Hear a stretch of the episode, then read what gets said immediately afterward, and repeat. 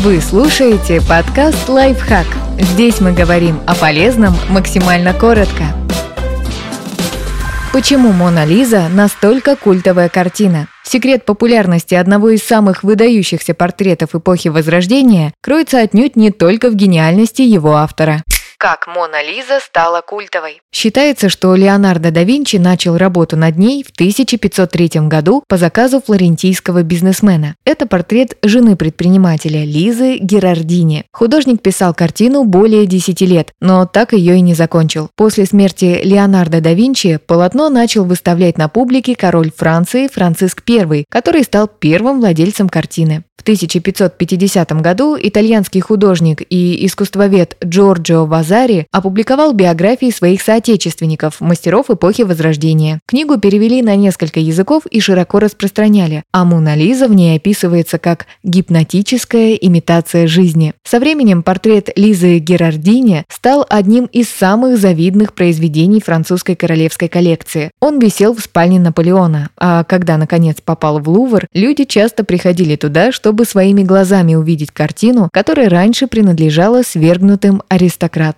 В XIX веке европейские специалисты еще больше раздули значимость Мона Лизы. В 1854 году арт-критик Альфред Дюмениль ассоциировал ее улыбку с предательским влечением. Год спустя поэт-романтик Теофиль Готье написал о ее насмешливых губах и взгляде, который обещает неведомые удовольствия. А в 1869 году искусствовед Уолтер Паттер описал портрет как олицетворение вневременной женской красоты. К началу 20 века Мона Лиза обросла восхищенными отзывами, но все еще не получила статус культовой. На новый уровень известности она вышла после кражи в 1911 году. Происшествие попало в заголовки газет, а люди собирались у пустого места в музее, где раньше висела картина. Стекольщик Винченцо Перуджиа, укравший Мона Лизу, два года хранил ее в чемодане с двойным дном, а затем договорился о продаже в Италии. Он считал себя патриотом, который возвращает произведение искусства на родину.